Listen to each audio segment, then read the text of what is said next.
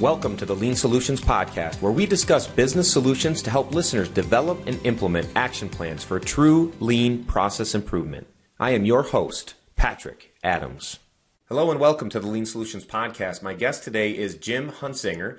Jim was actually a guest back in December uh, around episode 64, where we talked about lean accounting. And we're going to do another deep dive into lean accounting today with Jim. Uh, Jim began his career as a manufacturing engineer with Toyota and then transplanted to North America to support Toyota. And in 2005, uh, Jim founded Lean Frontiers. So if you've if you've seen any of his uh, his amazing videos, they they run tons of uh, really great summits, uh, training workshops, all kinds of of uh, great activities and events. And we'll throw some links to that in the show notes so you can go back and and uh, see all the amazing things that are happening at Lean Frontiers. But Jim also authored many books to include Lean Cost Management and Roots of Lean Training Within Industry. So welcome to the show, Jim. Yeah, thank you, Patrick. Great to be back. Absolutely. It was a good conversation last time, and I thought we could take some of the topics that we talked about and maybe dive even deeper into into some of the the uh, the things that we talked about in, in episode 64. Uh, sure. So so let's just start out for those that are maybe haven't heard uh, episode 64. Um, can you just tell us a little bit about your background and how you got involved with lean accounting? Sure. My my background's engineering and operations, and uh, I started off coming out of school going to work for actually for a Toyota Group company, not because it was a Toyota Group company, but because it was a plant startup. So I, uh, in my part of the plant, wasn't even built. So I got the opportunity to go through the whole um, startup in machining, mostly in machining and some assembly, and uh, from there I went to work for Briggs and Stratton in Milwaukee, Wisconsin. At a time they were working on a lean implementation, and that's one of the reasons they had an interest in me with the background with the Toyota Group company and my machining and um, assembly background. Um, but I got involved with the accounting because one of the things they wanted us to do, the the corp, corporate folks wanted us to do a ROI on all these physical changes we were making to the shop. Mm. Um, and uh, in doing that, which I really didn't have an interest in doing that because that wasn't my background, and I had plenty of other things to do. Right. But I got I had to dive down into their uh, internal accounting system to to do the ROI on the changes we were making. And what I discovered with that was um, it was inaccurate information. Mm. Um, and it bothered me because as a, at that time a Fortune 500 company, we based all our business decisions based off that information. So I, I found it actually quite horrifying mm-hmm. that this information we were using for decision making was not accurate. So I really dove, tried to dive into, you know, why why is it inaccurate and what would be a, a better way to derive in, you know internal costs in this case um, for decision making and that led me to uh, when I did my uh, master's degree I took a thesis route and uh, I because I wanted to do it on I guess what we'd call today lean accounting sure. just because I kind of wanted to capture what I had you know uh, learned uh, at Briggs the research I had done on it um, I guess the the model the costing model that I put together with the help of a lot of people I worked in and one of the divisional accountants as well, mm-hmm. um, really just kind of captured what I learned. Now, today we would call it value stream costing, although back then we didn't even have the term value stream, let alone value stream costing. So right. that's how I kind of got into it. And the uh, once I got done with the thesis, and I, I, tapped into people like if you know their names now, like Orry Fiume, Jean Cunningham, some of the people that were the pioneers in lean accounting. Sure. Um, to help me with my thesis. And after I d- got done with that, it was like I, have tapped into a pretty unique group of uh, people here. Um, what else? What else could we do with them and this information? And that's kind of eventually the Lean Accounting Summit sprung out of that, and eventually Lean Frontiers sprung out of that. Very so that's nice. kind of how I got engaged in all this. And I, and I really do want to talk about the the Lean Accounting Summit and the Leadership Summit because those are coming up. But before we do, the so when you did your thesis with Briggs, you know, and, and I I just have to imagine that there's so many listeners out there right now that are that are thinking to themselves after hearing what you said, they're probably thinking to themselves, I wonder if the data that I'm receiving is correct or not right? Um, what yeah. what did you find, you know, in, in doing your thesis and, and even just in your in your career uh, since then, even with other companies? What do you find are the reasons why the data is not correct? Yeah, if they're using a traditional costing system, in most cases, the information is not accurate. Um. It's just it's basically the de- design of the system, although it wasn't a malicious design when it was set up Sure. decades upon decades ago, but it leads to the wrong information. So what I found that what, what got me going on it there was as I as I dove into trying to calculate their ROI, we uh, there we had these things that they called cost per hundred sheets, and it was derived out of very traditional type of uh, calculating uh, based on you know uh, machine hours and uh, labor hours and things like that. Mhm. But what tipped me off was I was working on crankshaft machining on a particular model, and uh, there's about I don't know 30 or 40 different variations of this crankshaft. So we had we had a cost line item cost for all those different variations. Um, and as I dove in on how to calculate the cost using the cost per hundred sheets and the way that the information was captured, I discovered that um, the one of the lowest volume versions of that particular crankshaft, um, which was just a little under three percent of the overall volume, and was around a million of these things we produce per year. This engine model, so a million crankshafts, and then versus one of the highest volume of those of that model, which is a little under seventy percent of the overall volume. Um, and the one at the lower volume had a bunch of extra um, processes on it Mm. hardening, gear shaping, extra grinding and turning. So expensive processes and more of them. But it showed us that we produced that uh, substantially for substantially less. Our cost was less on that one than the one that had a pretty straight shaft and pretty easy to manufacture. So I knew the information was wrong. Mhm. So that's what got me. Then I knew that was wrong. So I started asking these questions and trying to follow up on why, why in the calculation does it drive up to these wrong numbers? Mhm. And through the course of time, I figured out why, which is related relates to the allocation process, which just does not allocate information according to the way resources are consumed in most organizations. So that's Sure. really the the the genesis behind it, and also too the difference with with moving to I guess I'm going to say moving to lean. In this case, uh, we were implementing flow, so we were implementing not just flow but true one piece flow Mhm. versus the old departments, which were oh, tens of thousands of uh, parts of work in process. So just the logistics of tracking all that on top of just the way the information was tracked and, and captured in the department. It wasn't that people were they were capturing the information wrong in a lot of cases, not because of any again, not because of any nefarious reasons. It was just so cumbersome of all the parts, all the processes, all the people, Sure. three shifts trying to do it, it was literally impossible to capture the information, let alone the way the calculus was behind, the algorithms behind calculate it was just wrong too. Right. So you just you just ended up with this mess. So as we move to one piece flow, the physicality of the changes simplified it. hmm So we knew these machines were dedicated to a particular product, crankshaft, this particular model. We knew the people were dedicated to it because we cellularized. We knew the floor space. We even at one point thought about getting a meters like on your home Mm. because we can monitor the utilities and we Right. could that way could get a dead on accurate account of the utilities. We knew the tooling that went to it and everything. So just by the physicality, it became easy to track all that, literally like line items um, in a ledger Sure. and we changed originally um, when we went as I worked with the divisional accountant on this. Um, prior to us doing this, 85% of the cost associated with you know our different components was this nebulous overhead glob Mm. that we really had no idea um, w- what made that up or what Right. percent made that up. Um, and 15% we knew, and a lot of that was just material costs. Okay. On the other side of doing it, we got to where 85% we knew exactly what the costs were. We knew exactly the labor, the machines associated with it, floor space, tooling, on and on and on. Um, we knew exactly what it was. Of the 15% uh, was actually resources consumed. Of the 15% left over, which was overhead, it was bro- in that case uh, at that company at that time. It was broken down in three components of that overhead. Uh, what we called focus factories is the term we use. We'd call them value streams today. Mhm. Focus factory um, overhead, divisional overhead, and corporate overhead.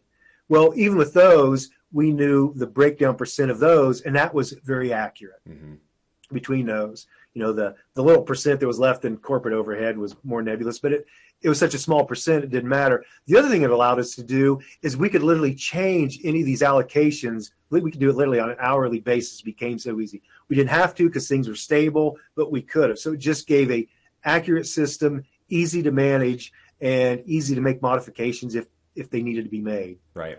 Right. That makes sense. So, I mean, for many organizations, many lean organizations, you know, they're making changes to processes probably pretty frequently. I mean, yeah. what do you think? What, what would be your recommendation to to when uh, you know individuals should go back and and even reassess?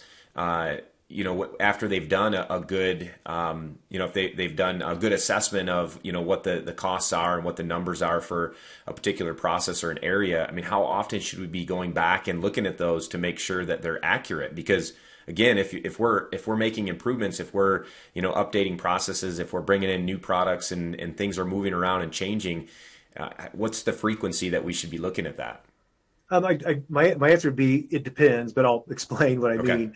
Um, so as we and this would, should be the case, and like I said, we were truly working. We really only had one design parameter from a manufacturing standpoint, uh, at least as we made the changes, and it was one piece flow. So whether we were looking at machine tools, layouts, people, fixturing, you name it, it was couched in that design parameter of one piece flow. Um, so when we did that, again, as a result of that, the physicality uh, made itself evident when we should make those adjustments. So, for example, instead of how much labor hours are put in this one uh, five horsepower crankshaft as it processes through the department um, and all that, you you in a way real that's where they couldn't really track it real well. But we knew when we went to cellular, cellular manufacturing, we knew at this volume we had four people in the cell. Mm-hmm. We knew at this volume we'd have five people in the cell. So it became self evident in a way, and even self tracking because we knew those five people were in there. So really, the only time we'd have to make modifications um, to it would be if we made maybe possibly some uh, change of a machine tool. Sure. So okay, well now we've changed out this machine tool, so now we need the depreciation assigned to. It. But again, it became much easier right. because it was dedicated to that line, and it just made it. I mean, it, made it, it literally made it changing a line item in an Excel spreadsheet.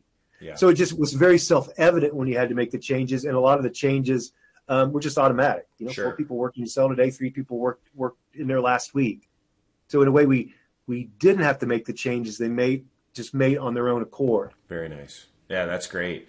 And and what would you recommend it would be the first steps for someone that's listening that's going, you know what, we've never done any kind of uh, analysis like that. I wonder if our you know cost if our accounting is correct if it's way off uh, what what would you say would be the first steps for someone that's that's asking that question um, I'd say really probably two steps that need to go in some level of, of, of parallel. One is you need to you need to change to one piece flow as much as wherever you can and push yourself. And that leads in probably another part of the conversation is um, really truly designing for one piece flow mm-hmm. because traditionally people are doing kaizens and that's all good but since your existing equipment probably was not designed for that that means you just you're stuck on some level of compromise. Sure. So you also need to start thinking anytime you introduce a new process machine fixturing or what it might be design it differently than what you've done traditionally to try to accommodate for one piece flow. Now i know that a lot of times that's a lot easier said and done depending on the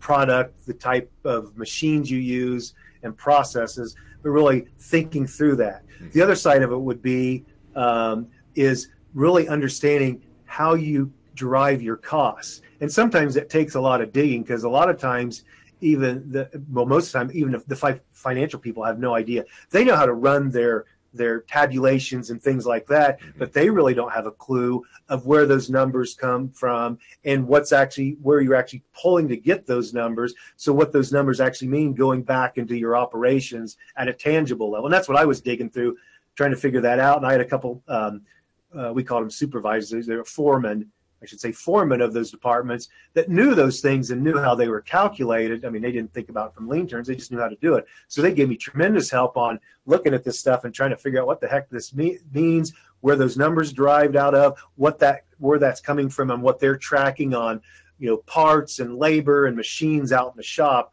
And that just took me quite a while to dig through. So spending time in that just to fully understand, in this case, fully understand what was behind why the system didn't give good information. Sure. And that helps you understand that, which should help you going forward with okay, when we set up this new circumstance, I guess one piece flow, whatever you want to call it, mm-hmm. flow, it should make that easier to understand. It also should make you understand better why it, why it is better, not only from the physicality of production, one piece flow, less inventory, you could be resp- more responsive to your uh, customer and better quality and all those attributes, but also through how your financial information is derived as well. And it just simplifies it. Right. You should find most time it just simplifies that ability. Hello, everybody. I hate to interrupt this episode of the Lean Solutions podcast, but I wanted to take a moment to introduce you to my book, Avoiding the Continuous Appearance Trap. And instead of you hearing from me, I'd like for you to hear from Paul Akers, author of Two Second Lean, on his thoughts around the book. Lean is for 2% of the people in the world. There are an awful lot of posers out there, people that do lean because they're mandated to do it. They think it will work but there are very few people that embrace lean with their full heart, head, and emotion to create a true lean culture, one that is not full of posers and posturing, but full of authentic lean when they have total participation from everyone in the organization. Patrick's book uncovers the essence of what those organizations look like and what the posers look like. Caution, are you in the fake zone or the real zone? Thanks so much, Paul. If you'd like to get your copy of Avoiding the Continuous Appearance Trap, you can go to Amazon or you can go to avoidcontinuousappearance.com and grab your copy there. Now, back to the show. Yeah, that makes sense. That's great. No, that's great advice. Um, and there's also a ton of resources out there too. Obviously, your your book, uh, Lean Cost Management, is a, a, great resource for people that are learning about lean accounting for the first time. And also, uh, we have Lean Leadership Week coming up here yeah. in September, uh, September 21st that week, uh, which is broken down into a couple different areas. And one of those is the Lean uh, Accounting and, and Management Summit. Can you tell us a yes. little bit about that? Yeah, the the first thing we started doing, well, I guess it's now it's been oh, 17 or 17 years ago was the Lean Accounting Summit. Um, derived actually that, that, that book you mentioned. My book is actually that's actually my thesis put into a book form. Um, so the the case study I kind of used in there is modeled after what I went through at Briggs and Stratton. But um, so in that is there'll be you know lean accounting, um, and as as the lean accounting summit went on for years, a lot of the subject matter that came out of that associated and also the people that would tend to attend mm-hmm. were people involved in management. So a lot of the subject matter on management, you know, I guess better management, lean management activities just kind of evolved in that uh, summit. So eventually we really purposely tried to develop tracks and uh, sessions that kind of addressed the management side of things because obviously the financial aspect of an organization is well not tied to really should be integrated with each other from the management side of it. In a sense my whole the whole story behind how i ran into this accounting stuff originally was about that. The way we managed the business using this accounting information that's how they tied together. We had bad accounting information using it to manage the business. So those how those evolved and eventually we changed it from lean accounting summit to lean accounting and management summit we also had another summit, which originally the Lean HR summit, um, and we changed it just because it really became more about more than just HR. Is really about people development was at the essence of it, mm-hmm. and uh, we were running those close to each other but separate summits. And a number of years back, um, we were holding it in Savannah, Georgia, and we actually had to cancel and postpone it because of a hurricane. Mm. So as we rescheduled it here a few weeks later after the hurricane, the venue they only had a certain number of days available. Okay. So we just had to run them together. Sure. Fine, we ran them together, but the reflection we got on that was the people there for the people development said, you know, I really enjoyed one being around the accounting and management people. I learned so much from them. I sat in on some of those sessions and it was wonderful. Really opened my eyes. And we got the same feedback from the you know accounting and management people. So going forward, we said, well, we just need to we need to run these things together. Right. People are getting good synergy out of it. They're connecting and networking, and that, out of that kind of developed, you know, lean management week or um, uh, lean leadership week. Yeah, that's great. No, that's uh, what what a great value for you know people that are that want to attend one, but you know yeah. have the ability to to hit up the other one while they're there too. So that's and, and we'll tell people to bring bring your team, bring your management yeah. team because you know the, the more things you can attend the more things you guys will see in real time and can communicate just within your own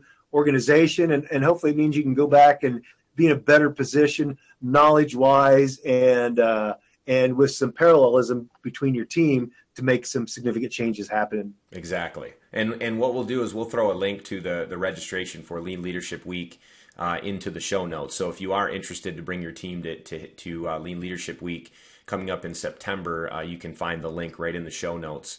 Uh, one, and, one, thing I'll add on that real quick yeah, is yeah, what do. we're doing this year on the on the lean accounting side is we're going to have a, a, special track for one day where people that are new to it um, Nick Katko, who's been a, a, you know a thought leader, a practitioner, and a thought leader in lean accounting, an author, and all that.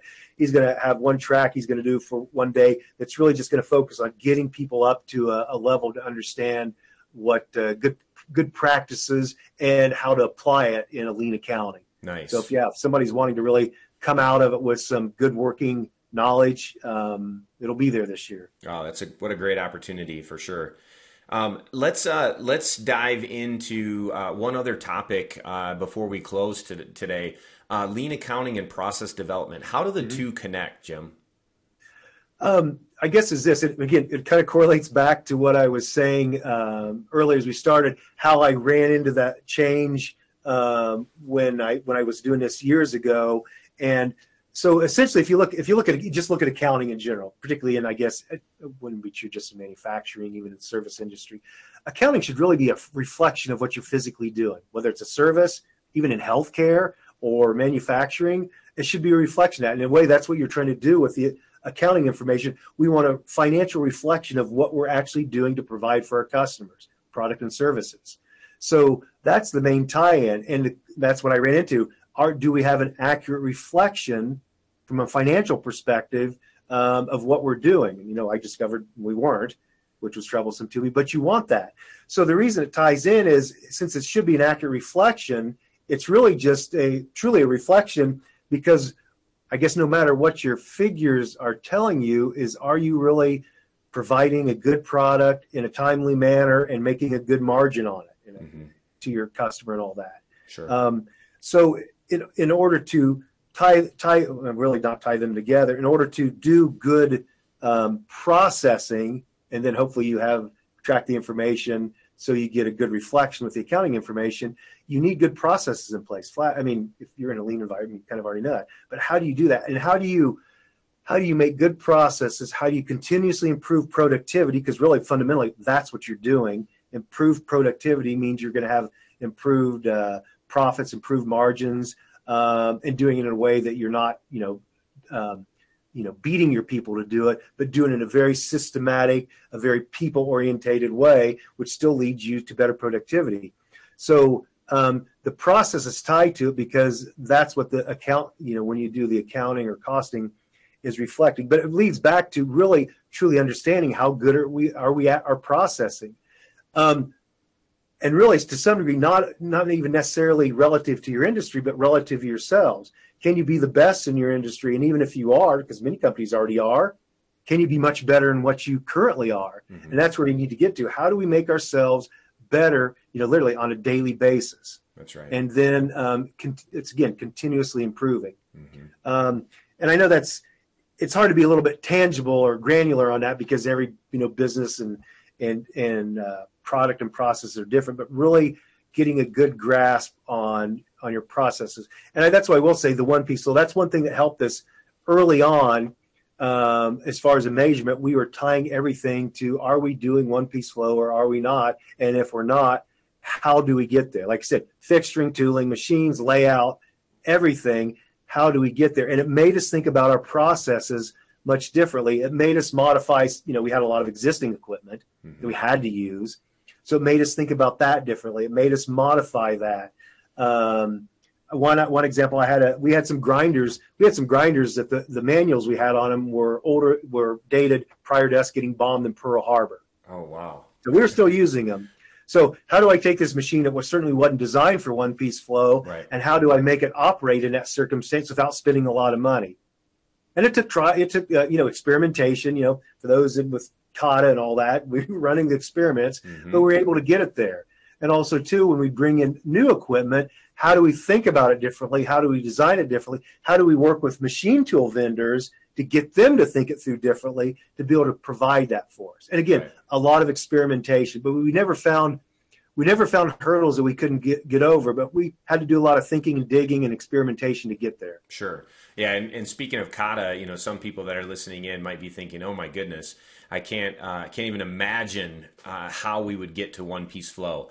Uh, but but remember, that's that's you know something that's maybe yeah. the, the, the long term uh, ideal state, right? We we, we only yeah. need to figure out how to get to the target state. So maybe yep. you say, you know, how do we how do we start moving lots, you know, uh, one piece, one lot at a time, or or yeah. you know, just think about what's that next target state, and and just figure out how to get there. Don't worry about how to get to one piece flow right away, it's, right? It's it's absolutely an iterative process, and again, in reflection back. Like I said, this was before. This is even before that. When we started all this stuff, is before the term lean. I, I guess the machine that changed the world had been published, but not a lot of terminology around it. But that's why we, uh, for whatever reason, we fo- focused in on one piece flow. We just we knew that it was it was a uh, a better way to process, but we also knew there was a gazillion hurdles to get there, and that's right. where our experimenting. So we were we were kind of using, I guess, the improvement kata. Now we weren't using it in a systematic standpoint like you see with what Mike discovered and mm-hmm. articulates today, but from a basic process thinking and behavioral pattern, that's what we're doing. We're just going through constant iterative steps, running all kinds of experiments, sharing it. All the engineers, we were sharing it with each other because we were all working on you know different projects, different components, different uh, machining lines and assembly lines. So we were trying to share all that uh, as you know as best as we could. And you know, again in reflection, it made a big difference. We made a it didn't feel like at the time because it felt pretty sloppy at times. And we certainly had experiments that didn't didn't work, sure. nor that didn't work that did work. Mm-hmm. But when you reflect back the course of that time, the learning we got out of it was was incredible. Very nice. No, that's great. Uh, and and that's exactly what pe- what people should walk away with is is not trying don't try to figure out how to get there just figure out how to get take take that next step and then next and then step. maybe you don't maybe you don't get where you need to be but you but you ask yourself what did you learn right and that's a yeah, success yeah what itself. did you learn what did uh, you learn how can i how can i modify the experiment so i could run it and i think maybe be more successful the next time around exactly exactly. And and sometimes, like I said, sometimes it, it failed multiple times, and sometimes we'd be success, successful the first time, and a lot of times, if we were, we'd be shocked by it. sure, right. we actually expected it to fail. Right, it's like exactly. that worked. Are we sure it really worked? We need to look at it a little closer because we thought it really should have failed. That's great. Um, so, uh, and, and I've talked with a lot of people too that, and I've heard that, uh, you know, lean accounting and process development maybe have gone as far as it can go. What work do you do, do you think still needs to be accomplished in these areas? Because I think you and I are probably in agreement that that's not the case, right? Yeah. I, have I've always found this interesting in all the years I've been involved with this. I think the, the area that needs the most work is process, good, good flow processing, process development. Um, of course, there's more organizations that could utilize the practices of lean accounting and all that. Um, sure. Um, we still got plenty more. But it's interesting because if you look, at least as it came into the U.S. or North America, um, lean or what we would call it Toyota production it really came in through kind of kaizens and original, which was really about how do we try to implement flow. Mm-hmm. So coming in here, it really originated there, but now here we are several decades later, and I would say the most work still needs to be done in that area. If you look at the way people still process things, um, it's still very much in a batch, the way processes are designed, machines are designed. There's still a lot of batch thinking. And the idea is to ideally get it completely away from that. Mm-hmm. And what are the hurdles that keep you from doing that? And one thing I found um, from a process or a machine standpoint is in most cases, new technology is not needed at all.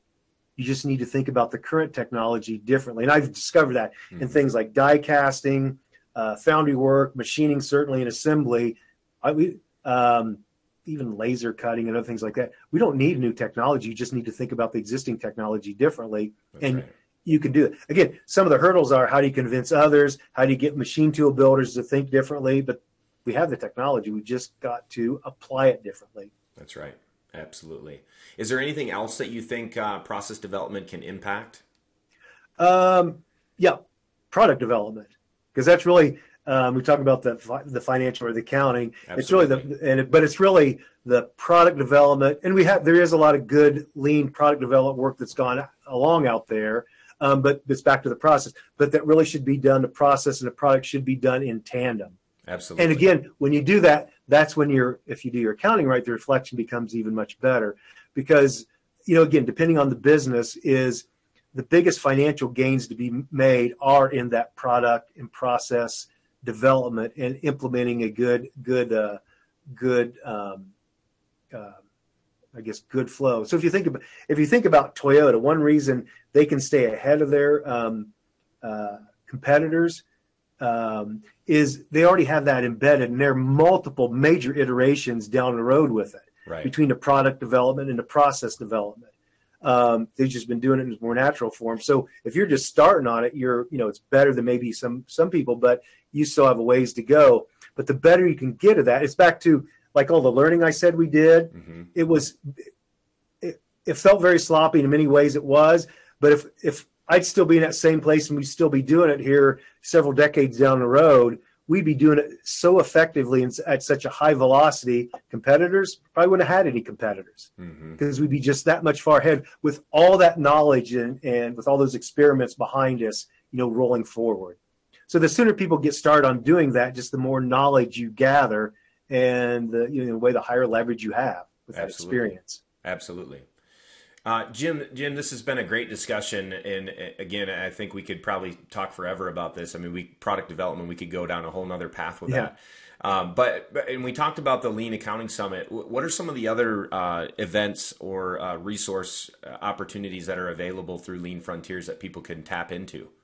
Anything Yeah, coming um, up? sh- I guess uh, our, soon. our next, yeah, our next coming, our up, next upcoming summit is July 6th and 7th, the Lean Coaching Summit, um, which is really, well, it's about what it says. Lean Coach is about how do you, you know, what are the different ways to coach people horizontally, vertically, up, down, um, yourself, all those types of things. So it's just, and that's what we want. You want a very, um, um, if you look at the different things like I was talking about, whether it's product development, process development, you mentioned Kata, um, TWI training with industries, all those to do well with those have a, absolutely have an aspect of coaching with it. Um, even if you look at the, the Toyota, um, if you look Toyota, um, they never said, "Hey, let me, we'll hire you, come in and go sit in on these lean classes, and we'll then you'll go do something." It was always, mm, "Let's go work on a project together," and through that actual real uh, real work, you'll you'll learn how we do things, and that's all. That's it's all coaching. You have somebody with more experience at higher level. It helps mentor and coach you through that.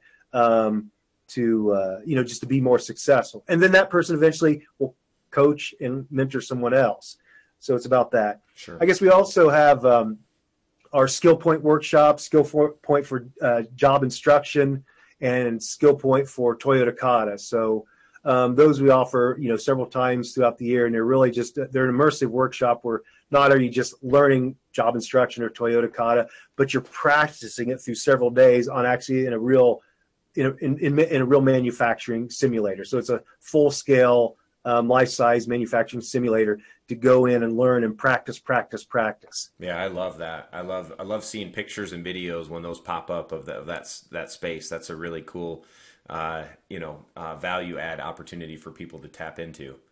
Yeah. So, and they're a lot of fun. They're a lot of Oh fun. yeah, too. absolutely.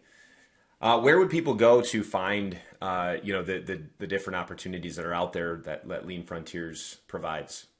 Yeah. Just if you go to leanfrontiers.com, um, it lists out uh, um, our summits that we have. You click on that, our workshops, and also, too, you mentioned about place people go. We also have a resource page, so we have all kinds of videos, podcasts, uh, links to articles and books on all the different subject matters. It's broken out, you know, um, per subject matter, lean accounting, TWI, Kata, whatever it might be. Um, there we have we have online learning um, webinars that we've done, and we've done some with you, and Mm-hmm. we have one coming up later this year. We're looking forward to. Yep. So you can go and just hear um, hear practitioners and thought leaders that talk about different subject matters. So go to our website. There's lots of opportunity, not only for our events or our workshops, but just a lot of opportunity of online learning and, and resources available that uh, you can utilize anytime. Perfect. Well, thanks a lot, Jim, and I'll make sure that we throw uh, throw that link into the show notes again, so that people can go there to to uh, find uh, your your website. And uh, just appreciate you coming back on to the show and, and talking to us some more about uh, lean accounting. And uh, looking forward to the the upcoming summit. I hope to be out there for the uh, Lean Leadership Week in September. So uh, I hope to see you in person. It's nice to be yeah, back in person and, and seeing everybody together. And, and we, we were talking about, even before we hit record about how engaging these Yeah. these live workshops are now, or these live summits are now because people are just so excited to be back together, right? Yeah, just just can't wait to get back together. So Yeah. yeah, and it, it's definitely reflected in that. Well, thank thank you for having me. I always enjoy our, our conversations. Absolutely. Uh, well, I'll see you in September. All right, see you then. Thanks so much for tuning in to this episode of the Lean Solutions Podcast. If you haven't done so already, please be sure to subscribe. This way you'll get updates as new episodes become available. If you feel so inclined, please give us a review. Thank you so much.